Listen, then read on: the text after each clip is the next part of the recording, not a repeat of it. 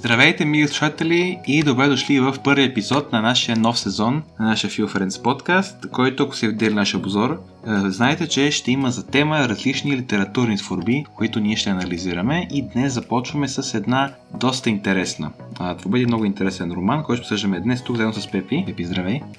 Здрасти, да, хубаво е вече, в нов сезон сме и това ще, нали, това ни е, така да се каже, входа в този формат, малко по-различен естествено, защото има а, различна тема от а, предишния сезон, но мисля, че има някои подобни черти, така че би трябвало хем да не е твърде различно, но хем да не е и едно и също, така че се надяваме да ви хареса. И да, Прав си, Алекс. Днес ще се занимаваме с интересен алегори... алегоричен роман, написан от носителя на Нобеловата награда за литература Уилям Голдинг през 1954 година, като интересен факт е, че това е и първия му роман. Сега малко първо ще запознаем с сюжета и после ще, ще се впусне в нашите добре познати дискусии с идеи, теми, герои и така нататък от произведението, така че това общо взето ще, ще ни бъде структурата. Така, а, започваме с сюжет. В разгара на бушуваща война, самолет, евакуиращ група ученици от Великобритания, е свален над безлюден тропически остров. Две от момчетата, Ралф и Прашчо, откриват ръковина на плажа и Прашчо осъзнава, че може да се използва като рок, за да призове другите оцелели момчета. След като се събират всички, момчетата се вземат с избора на лидер, като също така мислят начини да бъдат спасени. В крайна сметка те избират Ралф за свой лидер и той назначава друго момче, има Джак, да отговаря за групата, която ще търси храна за всички. След това Ралф, Джак и още едно момче, Саймън, тръгват на експедиция, за да изследват острова. Когато се връщат, Ралф заявява, че трябва да запалят сигнален огън, за да привлекат вниманието на преминаващи кораби. И а, момчетата успяват да запалят а, мъртва суха дървесина, като фокусират слънчевата светлина през стъклата на очилата на Прашчо. Момчетата обаче обръщат повече внимание на играта, отколкото на наблюдението на огъня и пламъците бързо обхващат гората. Горящата мъртва дървесина излиза извън контрол и едно от най-младите момчета в групата изчезва, като се предполага, че е изгоряло в пожара. В ретроспекция може да се каже, че Отначало момчетата се радват на живота си на този тропически остров, без възрастни и прекарват голяма част от времето си в плискане в водата и игри. Нещата обаче бързо излизат извън контрол, както се вижда с пожар.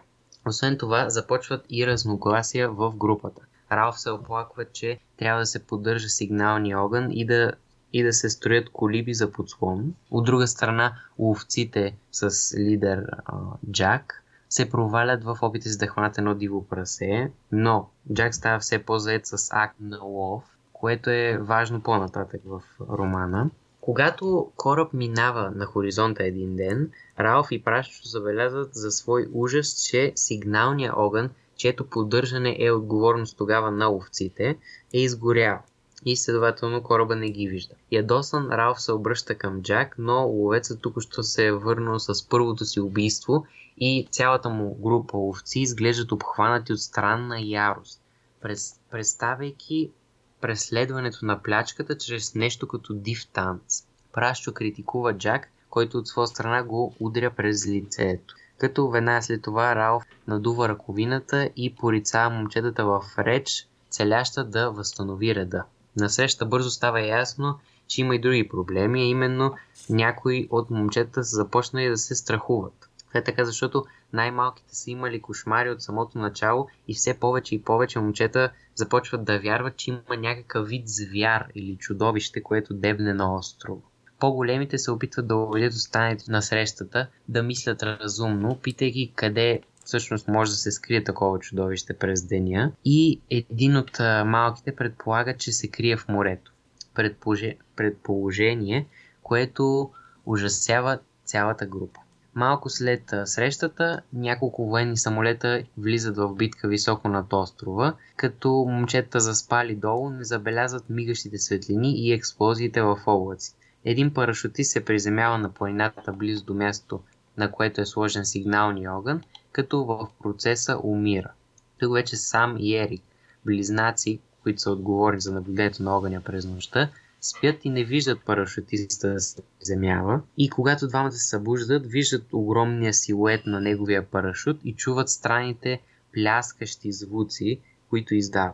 Мислейки, че островния звяр е наблизо, те се втурват обратно към лагера ужасени и съобщават, че звяра ги е нападнал.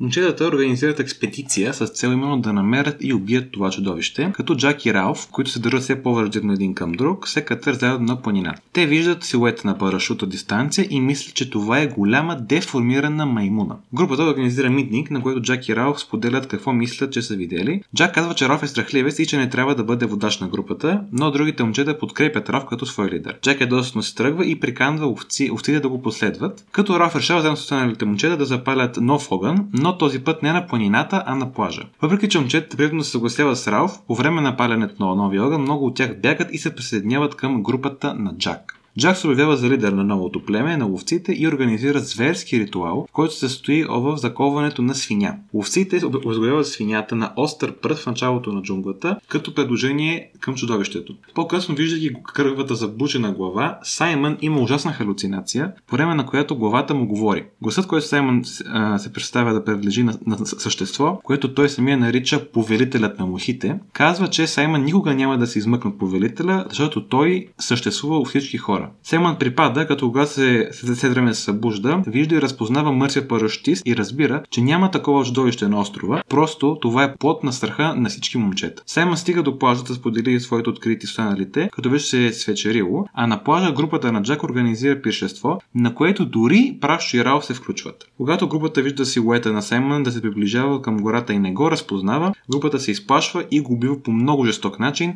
само с ръце и зъби. Следващата сутрин Ралф и Прашчо дискутират какво се е случило миналата вечер и са ужасени от убийството. Виждайки тази тяхна реакция, Джак нарежда на ловците си да нападнат Ралф и Прашчо, като един от ловците успява да открадне от чулата на Прашчо. Ралф се опитва да накара Джак да се замисли какво всъщност прави, но в крайна сметка сам Ери, които още са на страната на Ралф, биват заловени. Прашчо бива смачкан от огромен камък, бутнат от ловеца Роджер, като в процес се чупи и ръковината а Ралф като почу се спасява от многобройните копия, които ловците му хвърлят. Ралф решава да се скрие в джунглата за през нощта им следващия ден, а през това време ловците го търсят и говорят за него между си като за животно, което трябва да бъде заловено. Джак решава да запали гората, за да изкара Ралф от своето скривалище. Ралф остава в гората доколкото може, като намира и унищожава свинската глава, но в крайна сметка е принуден да избяга на плажа, където той е наясно, че скоро останалите момчета ще го намерят и убият. Ралф се примирява със своята участ и припада от преумора, но точно тогава покрай брега до него се приближава британски офицер. Британски кораб, минаващ покрай острова, е забелязал бушуващия огън от джунглата, който очевидно е бил предизвикан с човешка намеса. Овците на Джак и самия той стигат до брега и се съписват, като виждат офицера. Смаян от кръвожадния вид изражение на момчетата, офицерът кара Ралф да обясни какво се е случило на този остров. Ралф е изумен, че е оцелял и, сещайки се какво се случило от катастрофата на самолета до сега, започва да плаче неистово. Другите момчета също сядат на пясък и започват да плачат, а от чуден офицерът се обръща с гръб към тях, оставяйки ги да се успокоят. И това е края на романа. Да, значи, общо да аз като е, четах тази книга, нещата много бързо, понеже в началото човек си мисли, е, добре, деца без възрастни на тропически остров, то това малко как, как са описани нещата наподобява на рай. Обаче, след всяка страница, като виждах какво, какво почва да се случва, и лудости, какви зверства започват да стават, това видях, че не, то, точно това се е опитал да направи е, Голдинг и мисля, че го е направил много добре. В началото се е, ни е казал, а, добре, сега ще оставим децата без възрастните, нали това искат? И след това ще направи така, че всичко каквото ужасно в човек се намира, ще го изкара от тия деца и, и то ще манифестира във всички тия ритуали, в а, чудовището, за което говорим, във всичките убийства и така нататък. Така че това е много тежка е книгата и е има много различни теми, които не и Саша. Да, аз също я четох наскоро и имах нещастието, или, или може би, не може би беше добро решение, да чета през нощта, през нощите. Което би го препоръчал с, не, с известен доза внимание, защото наистина задава уникална атмосфера. Но да, въпреки че в началото наистина не задава впечатлението на страшна книга, въобще няма никакви елементи на хора и теория и така нататък, постепенно, въпреки че, макар че имаме да, това убийство на Саймън, освен това нямаме някакъв кой знае колко зловещо събитие, което е дописано в книгата, забелязвайки и ние като читатели очаквайки какво може да се случи. Това е наистина изключително страшното и е много хитро как Голдинг използва за своите герои само момчета, само по-скоро само деца, а не възрастни защото е много по-зловещо такъв тип поведение да се види в деца, които ние по принцип свързваме с невинността, щастието и така нататък. Така че, да, мисля, че няма, няма две мнения по въпроса, че това е изключително добре направен роман. Ще видим какви са темите в него и го препоръчваме съвсем спокойно към всички. С това така уточнение, че книгата има елементи, които могат да ви оплашат доста. Да. Еми, може да започваме с темите. Първата и мисля, че доста очевидна, като говорим за деца, които са сами на безлюден остров, е да разгледаме темата за цивилизацията, обратното на цивилизацията, което е дивачеството, към което отиват децата. Така че тук важно е да се каже според мен, че имаме всъщност два някакси образа или две страни, които се опитват да се борят за различните неща както виждам още от началото, Джак е малко по-агресивен. Той иска да бъде... Той в началото това не го казахме, обаче когато Ралф бива избран за лидер, Джак не е въобще доволен от това нещо, защото той иска да е лидер. Той иска да основи. Така че има го още това напрежение в началото при него и той всъщност става лидера на диваци. И това се да се разпространя това дивачество като болест и накрая всички, които са срещу това, т.е. се опитват да цивилизоват момчетата, да им да, малко разум да им дъхнат, умира. И остава накрая само Ралф. Ни Прашо умира, Саймон умира. Мисля, че тези близнаците не знам дали умираха, но и те са хванати от дивасите, така че общо взето тук виждаме как дивачеството побеждава цивилизацията и това очевидно не е добро, защото виждаме докъде, докъде ги докарва това тия деца. Така че аз мисля, че точно за това е оставен Ралф накрая жив, защото ако, бе, ако беше умрял и той заедно с близнаците, това ще, ще значи, че дивачеството е спечелил. Това е вече е чисто дивачество. Те могат да си вървят по този остров, да си убиват прасета, да си правят ритуали, да е точно това, което си представя, като кажем думата дивак. Но не го прави. И това е според мен точно защото трябва да гледаме цивилизацията и трябва да гледаме такива хора, които се опитват да, да я запазят. То, проблема в тази книга е, че именно, че някакси много бързо имаме разпад на тази група британски момчета, които, тук бърз контекст, говоря за 50-те години на 20-те в Великобритания, където доминира идеята, че след Втората световна война трябва да образоваме така обществото, че да може да се води по, по как да кажа, образците на цивилизацията, трябва да бъдем образовани, трябва да бъдем културни и така нататък. Има доста строги изисквания на обществото към това как трябва да бъдат образовани нови, новото поколение след Втората световна война. И именно в този момент виждаме как едни момчета от Великобритания, които не са съвсем малки, значи възрастта варира от 6-7 най-малките до към 12-13-14. Тоест, това са деца, които вече имат един опит от това какво е цивилизация, какво е култура, макар да не го разбират, не, не могат да го кажат. Въпреки това, за няколко седмици, мисля, че става в книгата, може и по-малко, по голямо част, да кажем, мнозинството от, от децата биват, така да каже, превърнати в своята първична, в своя първичен образ, в своя дивашки образ. И странното е, че няма един момент, който да каже, окей, това стана и поради тази причина е тази трансформация. То става постепенно и неминуемо. И това е много страшното. По, на практика Гоман ни казва, че ако се махне авторитета, който в случая са възрастните, е много, много, много лесно и много бързо цивилизацията да бъде така, презета от девайсовото и да се разпадне. Това, което хората са градили толкова, толкова векове в опита си, нали, да напуснем тези отношения един между друг и това, и това поведение, което имаме като, по-скоро като животни и да се опитаме да изградим нещо в основа на разума, на морала и така нататък. Ще тези идеи много бързо в, на, този остров биват премахнати. Наистина остава наистина на финала само Рао жив, което за мен показва, че въпреки, че в контекста на това, какво става в острова, категорично печели дивачеството, в дългосрочен план тези деца ще бъдат спасени, ще бъдат интегрирани пак в обществото. Така че мога да кажем, че цивилизацията печели, но на каква цена? На цената да имаме немалко жертви на, на острова и на цената на това на практика нали, да имаме един в книгата поне, в контекста на, света в книгата, един социален експеримент, който наистина показва въпреки целият този прогрес, който имаме, ако е технологичен и така нататък, колко крех, на, на, на какъв косъм виси а, цялата цивилизация, която ние сме основали. И това трябва да ни притеснява, защото това не е един роман, който си казва, окей, това изследва една идея, но очевидно няма да стане. Сценарият е доста реален. Сега напълно възможност такъв самолет да катастрофира и доцеля само някои момчета. И цялото поведение на тези момчета е напълно реално и напълно, как да кажа, може да си представиш да се случва. И това е много страшно в книгата, че наистина е много релейтабл, така да се каже, към реалността. Така че, да, повдига много въпроси дали това, което се постигнали като общество е стабилно. Или много лесно може да се върнем към епохите на уга-уга, така да се каже. Това е нещо, което сега чувам като цяло хората да се оплакват. О, да, тая бюрократия, административни глупости, тая държава, нищо, ужас е. Обаче, ако се замислим това, колко много по-добре от този стадий, просто виждаме перспективата каква е. И аз мисля, че това, това тук е важното. Не, нещо като...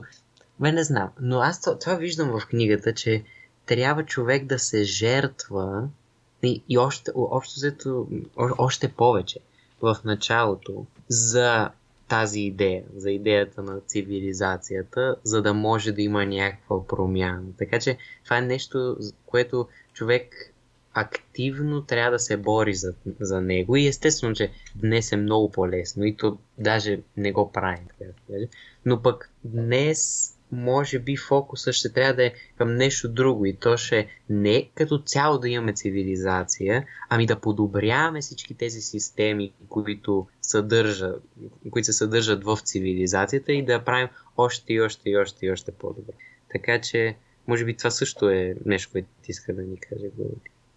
И странното е да, че колкото и да се, и да се развиваме като общество, винаги ще има ни гласове, като например тези на този, на Тетка Синси, за който има епизод от миналия сезон, може да отговорите, за време става много добре. Там наистина се изследва идеята как пък хора по-скоро този Кацински, активно иска да се върнем към едно той, той, той, той не е диваческо, обаче по-близо до природата състояние. Обаче виждаме, че всъщност отричайки се от неща, като, както ти казах, от бюрокрацията или от някои наистина негативни елементи на това, че имаме държава, все пак няма нещо, в което, което да сме дали, което да бъде безпроблемно.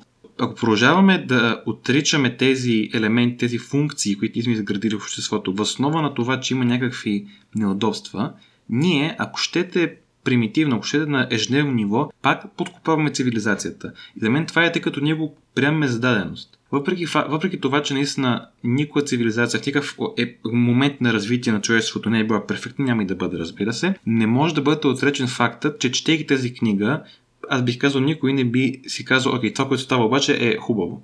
Хубаво е да се върнем към нашата е, естествена природа. Голднинг го показва в абсолютно категорично негативна светлина, именно защото всъщност ние се опитваме да, не ние, ами хората нас, опитват да докажат, че връщането назад по-близо до природата е добро нещо, обаче базирайки се и разсъждавайки от гледната точка на един човек, който има изграден чувство за морал или поне разбира какво е морал и никога не е жил в едно общество, където наистина имаме не сила на правото, а право на силата. Това е много хубаво съчетание, много хубава фраза, където наистина по-силния печели. И Голдинг прави нещо много хубаво, тъй като това е много трудна тема. Той я показва чрез просто един сблъсък на двама героя, на Джак и Ралф. Джак, Джак слуша е персонификация на дивачеството, на това колко лесно човек може да регресира, а Ралф и до края остава стожер на цивилизацията, въпреки че Ралф, това е много интересно, тук ще си това де, участва в това пишество, в което се номира. Тоест, отчасти Ралф също подивява и извършва а, престъплението убийство. Което също показва, че дори той е стожер на цивилизация, дори той е човек, който само той накрая от хората, които са поддържали цивилизованото оцелява, дори и той в един момент на книгата се е подал на трябва да кажем, ако щете и романтичната представа на дивото. Защото все пак има едно, има едно привличане на дивото. С едно природата ни зове, така да се каже. Така че да, никой не е гарантиран и застрахован срещу това влечение. Да, аз мисля, че точно заради това той участва в това пиршество и Голдинг е, го пише по този начин, за да го направи реалистичен образ. Защото ако той беше изцяло цивилизован, това не мисля, че ще да е реалистично, защото ние това го виждаме и в себе си.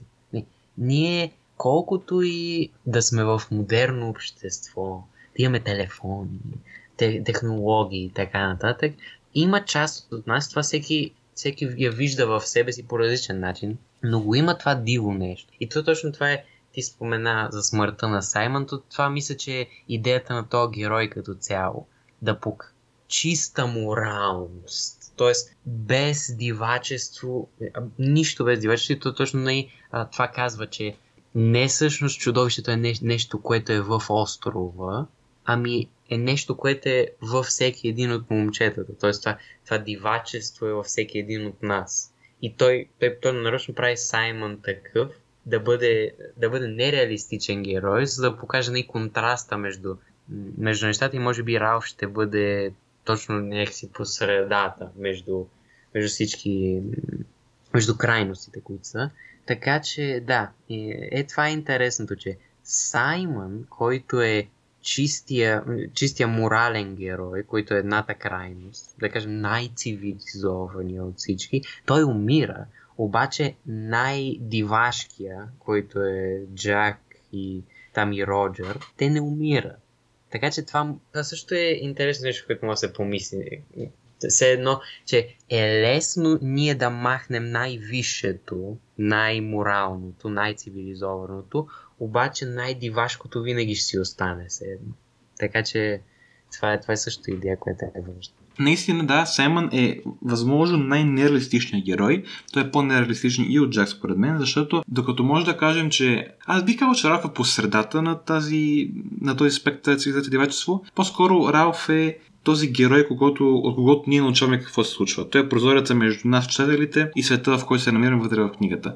Така че наистина Ралф по-скоро е човек, който трябва да вземе решение. А пък Саймън, той не е като Ралф, в крайна сметка, стожер на цивилизацията, той може би е самата цивилизация. И не е случайно, че именно Саймън говори с, м- с физиката глава към средата на книгата, защото пък физиката глава, тя път не мога да кажем, че е герой, де, но тя не е стожер на дивачеството, какъвто е Джак, тя е самото диво. И имаме един сблъсък тук на абсолютния морал и на абсолютното диво в този, тази халюцинация, която Саймън има. И не случайно след това, именно Саймън, като събуди, вижда, че парашутистът не е чудовище, ми просто е труп на човек. И няма какво да се притесняваме. Така че това, е, това видение, което Саймън получава, когато говори с свинята и с главата на свинята, един вид му позволява да прогледне, че всъщност няма чудовище, има само злото или по-скоро страха от злото, който е интегриран в всеки човек. Също така съм прекара много време от книгата Седейки сам в гората, което не е типично поведение нито на момче, нито в такава ситуация на когото и да е. Така че да, мисля, че Саймън е не мога да спекулира дори сега ходим в анализи, че Саймън има библейски мотиви, но с две думи, мисля, че Саймън е точно елемента, който кара Рао в крайна сметка да се обърне към позиция на, на моралността. Защото именно убийството на Семан е това, което кара Рао веднъж за винаги да се отдели от каквато идея вероятност той да се присъедини към групата на Джак. И впрочем, нещо ще го става така в пространството, където за библейски мотиви, Саймън е героя, който всъщност отваря очите на Рауф и е герой, който на практика трябва да бъде жертван, за да, бъде, за да разбере Рауф какво се случва. Това според мен ми напомня много на каква роля играе Исус Христос в християнството. Просто идея, така да го хвърлим тук в пространството, няма да това да. А, мисля, че това, това много добре обобща какво, какво мислим за сам цел и за избора, който Ралф трябва да направи. То също така разбираме колко, колко всъщност е трудно човек да се бори с, с това дивото в себе си. И, нали, може би, не, т.е. 100% сигурен, че ако не се, ако не беше дошъл, не, какъв беше? Този от кораба. Не, не се сещам. Офицер ли, войник? Офицер, да. Да, ако той не беше дошъл, Ралф не, нямаше, нямаше да ги има. Ще да, стяга да го хванат момчета и това, и това да бъде края, но да, вече и обсъдихме и защо той оцеля. Така че, да, това е, това е важно да се каже. М- друго интересно нещо е, сега като сме тръгнали по образи, е образа на Праш. Защото той е някакси той някакси има най-голяма, може би, връзка с, с обществото преди с цивилизацията, от която е дошъл. Тоест, той някакси не, не е като другите момчета, които си казват, е, добре, сега сме безвъзрастни, ням, няма след това си е на нашия остров, тук няма никой може да си правим каквото си искаме. Той някакси винаги винаги следва това, което е научил в цивилизацията и винаги се придържа към това. Така че е интересно, ако Саймън е цивилизацията и Ралф е стожер на цивилизацията, Прашчо каква роля ще играе? Защото той може би ще е цивилизования човек, който е поставен в една дивашка ситуация и в, в крайна сметка не оцелява. Да, това също мога да за мен тук е ключово да кажем защо всъщност Прасчо, тъй като е той е цивилизования човек, защо той не е лидера. А е, те мога кажем, че Джак, мога кажем, че е Ралф. Защо Прашчо не е лидер? И за мен това е много важно. Значи на практика Прашчо, наистина той играе ролята на цивилизования човек, но той има едно много лошо качество. Това дали е лошо ще видим ще го коментираме. Той е невинен. Невинен в мисъл на това, че той на практика е проводник на идеите на възрастните. Той е псевдовъзрастния в а, това общество, което се образува в, на острова. Защото ако му трябва да характеризираме Прасчо, той е това послушно дете, което ще чуе какво му казва учителя, полицая, мама тати, няма да прави глупости, винаги ще бъде коректив на своите приятели, когато играта, например, някой се ожули или някой не е не е пил в такива работи. Това му го напълно ежедневно, за да видим, че този образ го имаме и може би го познаем много хора от нашето детство. Това е детето, което може да бъде и така, така любимеца на уч... учителите и така нататък. Този тип хора, и по-скоро този тип децата, са именно проводници на тези идеи на възрастните, които като идеи са правилни. Или може да кажем, че са правилни. Това също е тема на дискус, но в случая, като говорим за това, говорим за цивилизация, така че допускаме, че са правилни. М- Пращо ги е проводник тези идеи, обаче Пращо не може сам да вземе позицията от тези идеи. Той просто ги приема, без да ги рационализира, без да се помисля, тя ги приема за верни. Той е дете, това е очаквано. Обаче, факта, че Ралф трябва да направи избор, който Прасчо не може да направи, тъй като Прашо не е състояние да го направи, тъй като той е, така се каже, индоктриниран към тази представа за цивилизацията, е причината Ралф да бъде главния герой, а не Прашо, според мен. И наистина, факта, че Прашчо умира, показва нещо много интересно, според мен. Раф оцелява, Прашчо умира. Това може би означава, че за да може човек да оцелее, не е достатъчно да бъде цивили... оцелее, нали, това може да се разбере и като да бъде успешен. Не, не, не защото бъде в остров, който гонат диваци. Трябва не само да бъде цивилизован и да споделя идеите на цивилизования свят, ами трябва и да бъде в готовност да се аргументира защо. Прасчо никога и за мен не би могъл да се аргументира защо е цивилизован. А Роф трябва да вземе този избор и го взима, и той може да се аргументира на теория защо. Това е поне моят прочит. Да, във връзка с това точно ми направи впечатление, че Прашчо е цивилизованият човек, обаче той е цивилизован не защото се е борил за цивилизацията, не защото знае какви са ценностите на цивилизацията, не защото знае какво е на другата страна на цивилизацията, ами е цивилизован просто защото не знае абсолютно нищо друго. Uh-huh. Това, това му е било статуквото, той се придържа към статуквото, не е готов, не е смел достатъчно да излезе от статуквото или да а, постави под въпрос статуквото. Което мисля, че е ключова идея и той точно за това писателя ще го убие в крайна сметка. Защото такива хора, въпреки че са послушни, въпреки че от, не, ако го погледнем само от външна гледна точка, т.е. Не, не се занимаваме с това какво прави, какво мисли, ами гледаме само как той е послушен, ще кажем, а да, това е примерен, това е добър гражданин. Обаче това всъщност не е така. Защото той не разбира защо прави нещата, които прави, а това е опасно, защото, както Алекс каза, не може да се защитава в екстремни ситуации. И това, това тук е изключително важно. Тема и се радвам, че а, го обсъждаме този герой, защото това, мог, това могат да са много хора и, и те, те, за жалост, как да кажем, не мисля, че то тогава не можеш да живееш и много по, както, ти, както ти желаеш, защото ти всъщност не разбираш защо правиш нещата. Мисъл, което веднага виждаме как може да ескалира в това, че а, правим това, което ни кажат родителите, после им се дразни на тях, защо избрах това да уча, примерно, или такива работи. Така че, когато човек прави нещата е така просто защото някой му е казал или просто защото трябва да ги прави, никога не завършват добре. Така че това е важно и може да го видим и в себе си и, и да се борим също.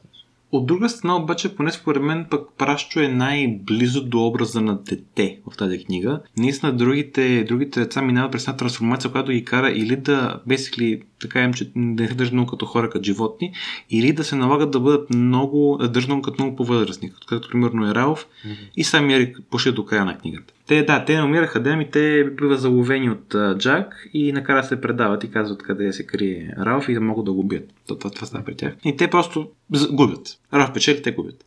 Прашо е най-близо до това да бъде образа на, на детето, защото това казваме, той е невинен. На практика той просто отново повтаря идеите, които чуват от тати, от, от, от възрастния чичо и така нататък, от полица и така нататък. Тоест, докато другите, под една или друга форма, на практика се разрушават една иллюзия. Ако помните епизода за Ниче, който имахме пак от сезона за биографиите, там говорихме, че Ниче на практика цялата философия може да се събере от това, че той отрича всякакви иллюзии и трябва да бъдем максимално рационални относно това какво става в света. Е, децата, не само, най-важно децата, те имат всевъзможни иллюзии поради липса на житейски опит и на разбиране как работи света и въобще какво е светоглед такива работи. Всички хора, освен Прачо, са принудени, според мен, да вземат страна, която е, фунда, е монументална страна. Това е образуваща междугледа страна. Цивилизация или дивачество. Тоест, на практика, те са измъкнати от своята позиция на деца и трябва да вземат решения, които са екзистенциално адаптирани за възраст, които имат опит. Единствено Пращчо остава до край невинен, според мен, тъй като той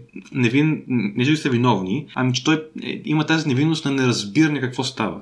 Тъй като той никога не взема никакъв избор, а просто повтаря това, което си знае. Следователно, виждаме, че тук това, то, то, това е страшното. Едни деца губят своята невидност по възможно най-жестокия начин и въпреки, че накрая научават един важен урок, нека помним какво става накрая, те плачат те плачат, тъй като те никога повече няма да бъдат същите деца и никога повече няма да могат да гледат на света по същия начин, тъй като по най-зверския начин са били откъснати тази иллюзия, че цивилизацията е вечна или че толкова силна, че всякакви такива представи за девайс на и хаос са зад нас. Исторически те не са зад нас. И тази звер... този зверски начин, по който биват отдърпнати от тази детска иллюзия, е много-много страшно, според мен. Да, това обаче според мен е важно. Тежко е, обаче е важно. И то не... А, аз го казвам важно в смисъл на, на това какво е искал да каже Голдинг, мисля, че по това време, защото ние нали говорим за иллюзии и децата имат най-много иллюзии. То това може би е причината и той да, да избере деца за главните си герой. Защото може би той точно това е видял в, в обществото и в хората. Че имат иллюзии за тези неща. И как най-ярко ще покажеш какво значи да, да се откъснеш от иллюзията, като вземеш съществото на човешкото същество, което има най-много и, за, и му ги разбиеш не, в някакъв, в огромен фундаментален, по, по фундаментален начин. И ужасно, и за да привлече внимание така. Така че, да, може би той, той иска да вземе детското, да, да, да им вземе детското, за да могат, за да могат хората да преосмислят детското в, в себе си по отношение на иллюзиите. То, този похват е нещо, което аз му викам даване на най-екстремния пример, като в случая, той съвсем спокойно може да покаже този разпад на цивилизацията с възрастни, но като го дава с наистина с деца, той показва най-екстремния пример, в който се губи и се откъсва от хората тази, тази иллюзия за цивилизацията, което има най-голям ефект. Интересно тук обаче е нещо друго, че когато имаш деца, някак си, според мен, по-ясно се изразяват елементите на цивилизацията там. Защо? Защото децата, поне от това, което знаем, ако ще е научно, възприемат света директно и без въпроси. Сега ще кажа, да, те, да, те задават въпроси, но въпросите не са защо, по-скоро въпросите са им какво се случва около тях. Да бъде обяснено какво става. И така те имат една представа за света. А ако тази представа за света е изградена в едно общество, в една среда, която е цивилизована, то тогава според при тях, тъй като те нямат толкова критично мислене, много по-ясно ще се покаже какво е цивилизация. Толкова колко те го приемат малко като пращчо, без да зададат въпроси. Освен Ралф, това Ралф тук е, може би е изключение. Следователно, тук имаме още една степен на екстремизиране на примера, в който имаме хора, при които цивилизацията е най-ярко проявена и все пак се откъсва. И интересно тук е следното. Добре, да си представим, че тези деца, неверно така става в книгата, се връщат в света, в цивилизования свят, в Великобритания, в, домовете си. Тези деца, според теб, защото аз това си мисля много като че чето книгата, Възможно ли е именно това рязко откъсване, което забелязваме, да развият социопатни и психопатни поведения? Защото това е тема, която много често се хвърля в, е, в, тези, тези разговори. Какво е социопат, кой е психопат? И как се отключва се едно? Ако допуснем, че това не е вродено, ами се случва в процеса на изграждане на характера, в кой момент имаме този преход от нормално поведение, както бях казали хората, към социопатично и психопатично. И мисля, че може да направим тук едно бомбастично изказване. И то е, че именно откъсването от иллюзии, подобно на това, което казва Ницше, е най-прекия и най-сигурния път към социопатия и психопатия. Просто защото тези хора никога повече няма да могат да видят обществото с очите на цивилизацията, като са видели как, колко бързо се разпада и те са, деца, т.е. колкото и да са пораснали морално и житейски в този остров, ще продължават да градат един светоглед върху тази травма, която, е, която са те изпълнени от този остров. Да, аз мисля, това преживяване ще, ще доведе до цинизъм. Mm-hmm. И, до, и може би до нихилизъм, защото човек за да се освободи, да се освободи, това е важно, да се освободи от иллюзиите, това значи да мине един сравнително дълъг път и да се бори с тях и да ги осъзнава постепенно и да, и да си дава примери и да се подготвя и накрая да стигне, това е борба, нали? да, да стигне и да успее да се освободи от тях. Обаче тия деца не са освободени от иллюзии. На тях иллюзиите им са разбити. А когато разбиеш нещо, то там няма нищо, а там трябва да има нещо. В смисъл, те, тия деца трябва, трябва да вярват в нещо. То не може да не вярваш в абсолютно нищо, това е невъзможно. Така че аз мисля, че не може това хубавия начин на мислене, по който човек ще се освободи от иллюзиите, да просто да се да се плесне на това място, където са тия разбити иллюзии и тия деца да станат възрастни, с разбиране за нещата, с а, критично мислене и така нататък. Това няма да се случи на всички ни ясно. Така че ще дойде най-лесното и най-лошото в този случай, което може да и това е точно цинизъм и нихилизъм. Защото ако на пращу му кажат, то пращу никой нищо няма му каже, защото нали, няма как. Но да си представим, защото то, да, да се е мрав, зарежи пращу. Да се е мрав, защото той, той е едно детето, което ще решава, което, което решава. Ако някой му каже, следвай тези правила, а, прави всички тези неща. Тако. Той винаги ще има това, този образ на човека, на, на какво е способен човек и винаги ще е като... И, и, това, и това ще му се отразява и в а, социалните контакти и навсякъде. Тоест, това, това ще просто седи и, как ти казаш, ще се гради върху това нещо. Това ще ти е основата. А основата, ако ти е, че човека е зъл, че човека убива, че човека е дивак, е, това е опасен, опасна, опасна основа и, и води до, точно до такива неща. До социопатия и психопатия. Ти преди малко каза, че човек не може да не вярва в нищо, това е невъзможно. Ами, Ниче би ти казал, че ако нямаме никакви иллюзии, няма да вярваме в нищо. И според него, за не кажа, че е прав, според него, трябва да стрим към това. Тоест, Казваше, че mm-hmm. трябва да имаме някаква иллюзия или може да караме без нея. Защото ако, поне според мен, наистина, ако нямаме никаква иллюзия, няма какво да вярваме. Това малко извън книгата, да, обаче това искам да се захвана за това, защото ми направи впечатление, че го каза. Да, да, може би вярването не е, не, не е много подходяща дума, защото все пак човек да се стреми към нещо, все едно, а, аз го взимам по този начин. Аз вярвам, че човек трябва да се освободи от иллюзиите си. И това, вярвам, не е правилното, не е правилното, правилния глагол за това. Но аз мисля, че това, т.е. ти трябва да рационално да си стигнал до тези неща и да се стремиш към тях. Това, че това не е вяра. Така че да, аз може би това не го изразих правилно. А, да, да, все едно, че ако не стане по, по рационален път, тогава ще има винаги проблеми и турбуленции.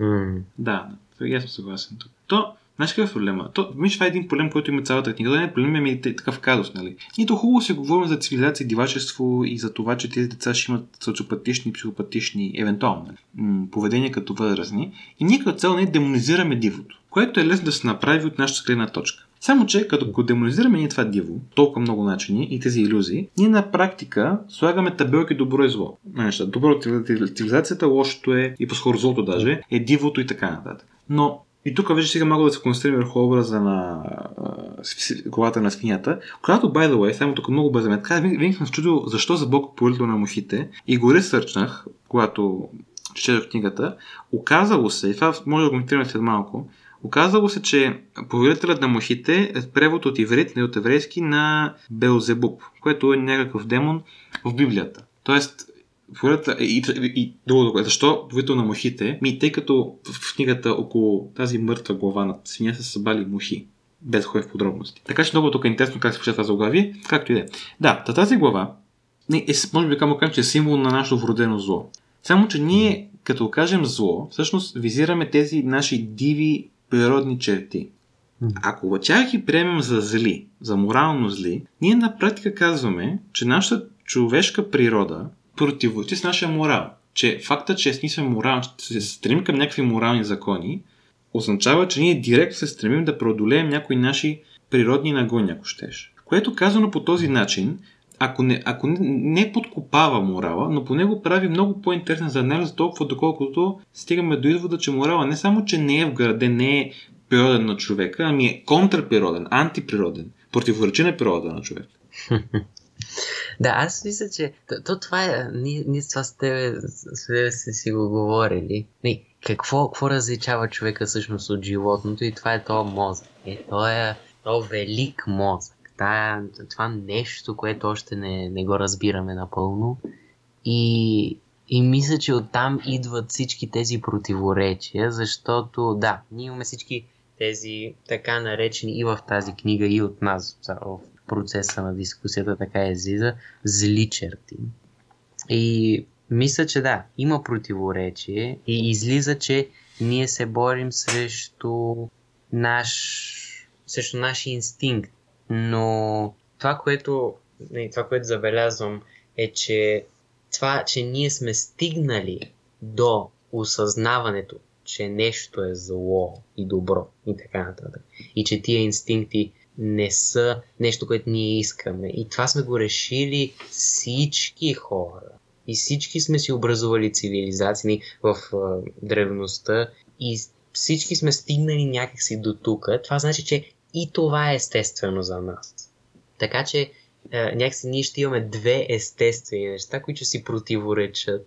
И както изглежда, щом не сме останали диваци, значи едното ще е по-силно. Значи, че рационалното ще, ще е по-силно и ще ни доведе до нещо, което е по-далеч от дивачеството. И може би това тук е този сблъсък на двете естествени неща от човека. Едното, което е по-дивото, по-животинското и по-рационалното, по- свързаното с мозъка интелектуалните способности и така нататък, които ги няма никъде по непознати познато, при каквото и да е същество познато на нас.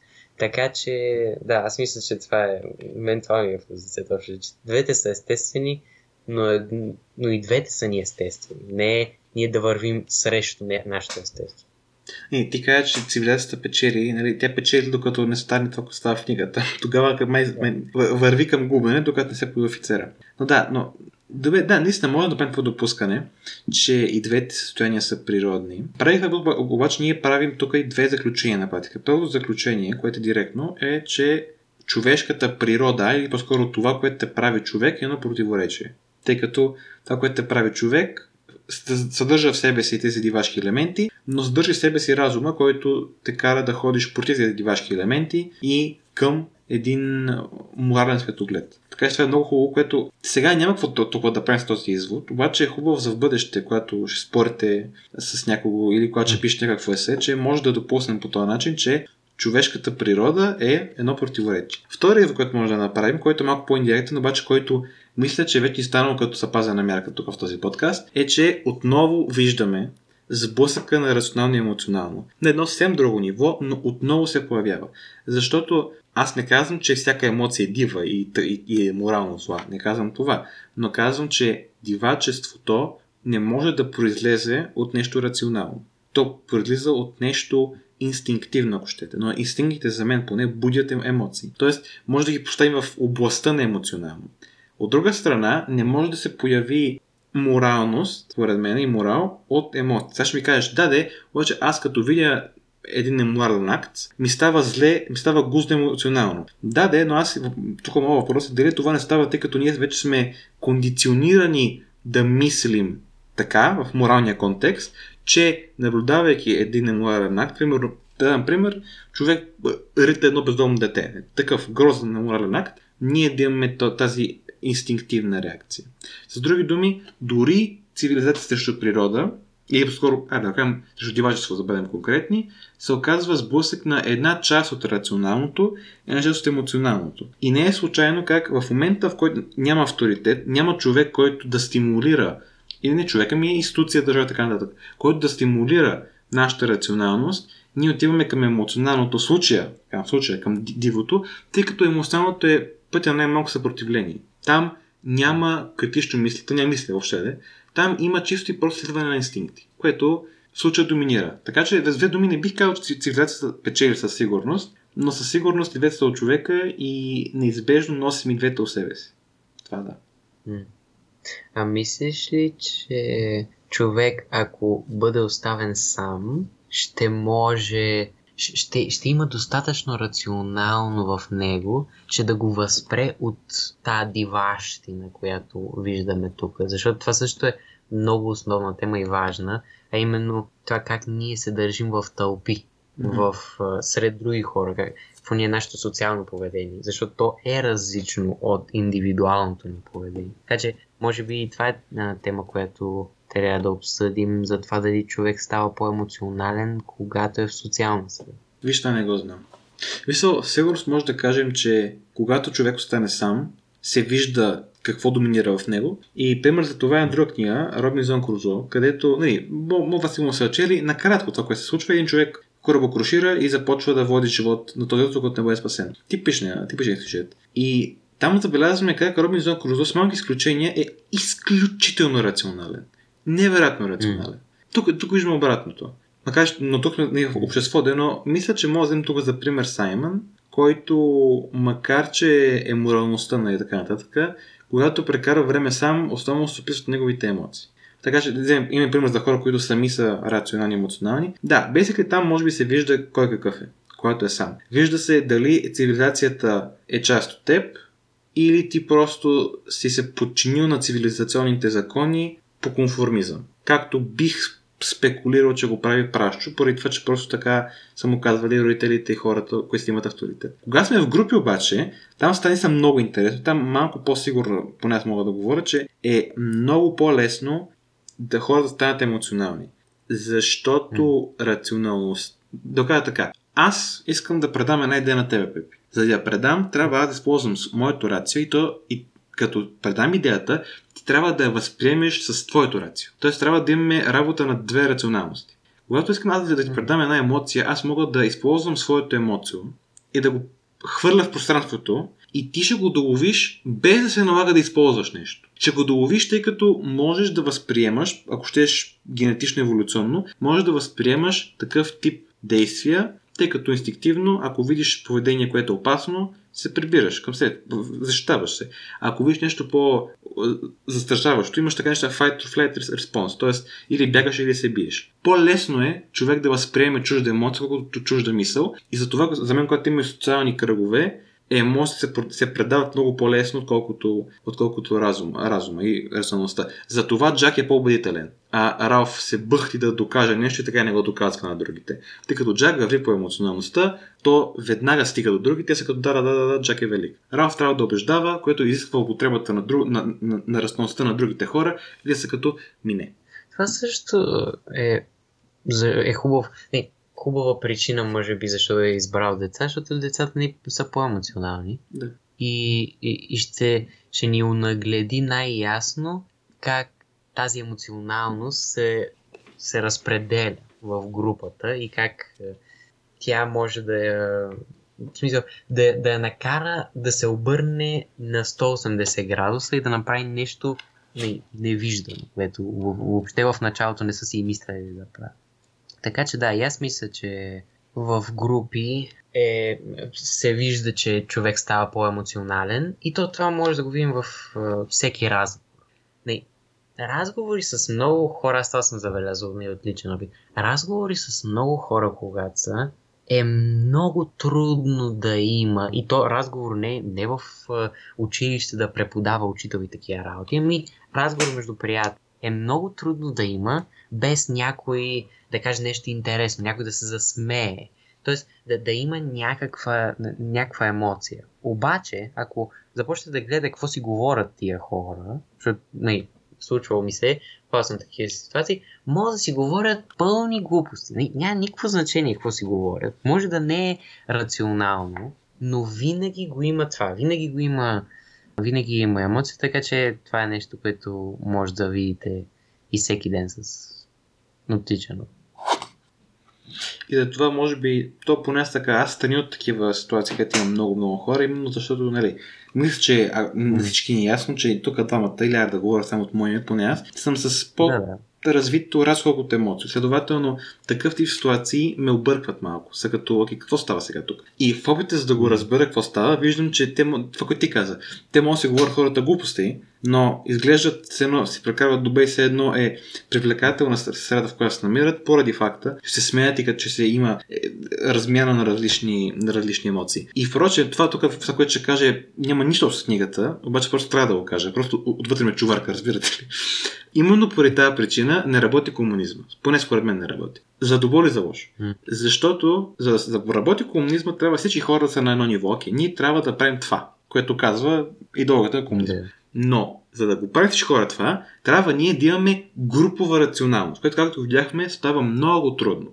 И е много трудно дори някой да постигне такова общество, да го задържи, тъй като е твърде голяма вероятността някъде някога да се роди една емоционалност на тълпите вместо рационалност и тя моментално ще срине абсолютно всякакви идеи за комунизъм и за утопии. Всъщност, както става и тук, цивилизацията се гради, в момента, в който имаме емоционалност на тълпите, тя се срива все едно от хартия. Да, то сега може би ще разгледаме и примери нали, от историята, но това, което веднага ми хрумва като, като връзка с това как емоционалността може да руши, ще бъде войната. И тя, това, това е много интересно, защото трябва да, да, трябва да обсъдим войната, каква роля играе в това и как всъщност се случват там нещата, защото не, не е просто, естествено. Но да, точно това, което Алекс каза е важно да се разбере тук, е, че емоцията не, може да е хубава, в кръга от приятели, като се съберете, естествено, че ще е хубава и ще ви е много приятно и ще се кефите и така нататък, няма нищо лошо.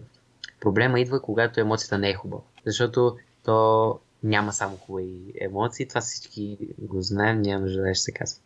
Така че, да, това, това е проблема с групите и само може всъщност според тебе къде какво е мястото на войната в емоционалността на групите като цяло като тема? Значи тук е място да, да коментираме нещо в книгата, което сега не сме коментирали в този епизод, е то именно, че може да гледаме на обществото като цяло, като термин, като идея в книгата, с една глава на лук, на кромето лук. Тоест има слоеве. Най-вътрешният слой, най- най-конкретната борба е между Рауф и Джак. В по-голям мащаб това е борба между двете племена в, на този остров. На по-голям мащаб обаче това, са, това е едно общество, което е така да каже общество. То се намира на един остров и бива разрушено, като общество и бива върнато в голямото общество от този, в края на книгата, офицер британски. В по-голям контекст обаче, обществата, които са в света, в този свет в книгата, са война. Да не забравяме, че по време на война става цяло, по време на война се разбива самолета. И сега кое е забавното? Mm. Ние си казваме, добре, най-вътре имаме конфликта Ралф Джак, който се появява и на ниво племена в острова. И, окей, уж се спасяват, уж отиват в едно общество, което е обход на цивилизацията, но там става абсолютно същото нещо. Тъй като войната, най-общо казано, това си трудно, най-общо казано, е сблъсък на идеи. Агресивен сблъсък на идеи. Може да кажем обаче, че това, което става на острова, е война. Има убити хора, има агресия, има злоба, има различни идеи. Дивото и цивилизованото. Тоест, ние за кажем, окей, те се спасиха, браво, че се спасиха, браво, че Ралф оцеля, супер, но те отиват там, откъде са дошли, просто в едни по-широки размери. Те отиват от там, където цивилизацията се разпада в острова си, до това, че, до, до, до, до общество, което поне за мен пак се разрушава поради войната. И сега, за да кажем на това, което ти пита, Пепи, каква роля играе емоционалността на войната в целият този контекст, за мен войни има тогава, когато има два елемента. И първият е точно това. Първият е емоционалност на много тълпи. И то е на една тема. Това е едното. Второто обаче е нещо друго. И за това Готин мисля, това го е написал след Втората война. Това става, когато човек няма пример. Сега, Ралф и тези, и тези деца там, ако не развият такива цинични нихилистични, ти каза, действия, те за мен никога не биха подкрепили война, ако останат с, с, с всичкия си, тъй като са видели как, какво е станало на този остров. Новите поколения, това въжи за нас, които не са виждали война и които сега с войната в Украина е, виждат има отстрани все пак, въпреки че на, на 300 км от Бурга все пак, е много по-лесно ние да се побъркаме, така да се каже, по тази емоционалност на тълпите, тъй като нямаме референс, тъй като нямаме пример. Съответно, трябва много да внимаваме, когато говорим за война, колко е лесно да минем към ситуация, в която войната е опция. И ние след може да кажем война, това е ужасно нещо. И след, две, след 3 месеца да подкрепяме началото на един военен конфликт. Защото е много лесно това да се случи. Особено пакам хора като нас, нашето поколение, които не са живели директно война. Това е опасна, опасна ситуация. Това много ми хареса как всъщност направи един паралел между, между това, което се случва на острова нали, който е безлюдния остров и това какво се случва в острова Великобритания. Защото точно така е. Аз това, колкото и... Защото то е очевидно, обаче наистина не се бях замислял за това. Да, те отиват в общество, което е тръгнало към саморазрушение. Така че това е... Това е и, и не мисля, че сега някаква невероятна идея, нещо, което никога не сте чували, че войната разрушава. Но точно това е, че ние да кажем, ако, ако можехме, щяхме да кажем това. Добре, хора, просто всички бъдете а, рационални и няма да има проблем.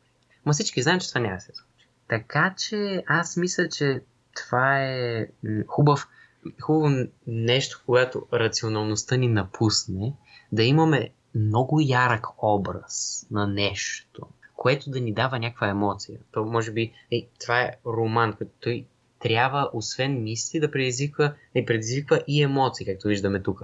Защото ни става напрегнато, после сме ужасени от това, което се случва. И всички такива неща. Така че, тези емоции, които предизвиква Голдинг с това, са полезни според мен, защото ако човек в момент на емоционалност има този ужас пред себе си, колкото по-силен, толкова по-добре. Когато има този ужас пред себе си, има някаква емоция, която се противопоставя на другата емоция. Тоест не е само рационално. Защото рационалното, както виждаме, в тълпите е отслабва. Така че ето тук чрез емоция се опитваме да се борим с емоционалната, с всички тези емоции на тълпите, които ще доведат до някаква война. Така че това, това тук е много, много, важно, много важна идея. И за това, може би, литературата и философията, така да се каже, може да ги представим като тези братовчеги на семейни събирания, които в началото са заедно, смеят се, после се карат, псуват се на да не кам на какво, после се карат, а, после си говорят, извинявам се, после накрая пак се събират и този процес се повтаря с всяко семейно събиране. Защото философията ни дава такива рационални примери. Тя ни учи рационално какво да сме и какво да не сме, какво да бъдем и какво да не бъдем, какво да правим, какво да не правим. Литературата, макар че в нея, разбира се, е много рацио, като в софтия е много емоции, все пак мисля, че литературата ни дава емоционални примери, какво да и какво да не правим, какво сме и какво да не сме. И въпреки, че аз казвам, имам това е мое мнение, че на теория трябва да даваме приоритет на философията, доколкото рационалността е тази, която ще ни доближи до обществени идеали като мир и така нататък. Ако нямаме емоционални такива примери, каквито, за каквито говориш ти, Пепи, е много опасно, тъй като, за съжаление, не можем, особено когато сме тълпи, да се доверим само на силата на нашата рационалност. Затова е важно да четем литература, затова правим този сезон. Не, не за това, но за това има полза това да правим този сезон. И тази книга е идеален пример как една книга, един роман, една литературна творба може да бъде емоционален пример против разпада на цивилизация. Ей, докъде стигнаха? Вижте тази книга, какво, колко много неща. Колко много неща може да се извадят. Не колко много може да се говори. Аз мисля, че може още теми да извади, може още да говорим, ама това според мен е достатъчно, защото ние извадихме за нас много важни неща от нея. И мисля, че разпалихме, да каже, интерес към, към, не, към всички тези въпроси за цивилизация, за дивачество, за война, не, всичко може да е свързано с нещата, които говорихме днес. Така че това за мен е много хубаво място да приключим първия епизод от този сезон. Аз мисля, че много добре се получи. Така че очаквайте подобни неща. Да, това ще бъде горе-долу формата. В началото ще говорим малко за сюжета. Така че идеята ми е, че дори да не сте чели книгата, мисля, че ще може да се ориентирате в разговора, тъй като ви даваме основата на сюжета, какво става, така че да може да разберете, като прем книга някакви припадици, какво става въпрос. Ако сте чели, още по-хубаво. Но да, за днес ще бъде това. Надяваме да ви харесал а, първия епизод на този нов сезон. Разбира се, ако има някои други теми, които са ви интересни, ви окоръжаваме на 1000% да, ги, да, ги, да се простърсите и да, се, да се позамислите. Това е книга Лук, наистина. Колкото белиш, толкова повече глави и солове има отдолу. Винаги може да се коментира още нещо. За сега трябва да сме на точка на този епизод. Демес да ви е харесал. Ако ви е харесал, може да проверите нашите стони мрежи до Instagram и Facebook, където качваме допълнително интересни неща относно епизодите, които се публикуват а, тук. За сега е това от нас. Следващата събота почваме с някоя друга а, литературна творба. Разговор ще бъде също толкова интересен, ако не е по-интересен. До тогава да се прекарате хубаво, да усмихвате, а от нас, чао, чао! Чао, чао!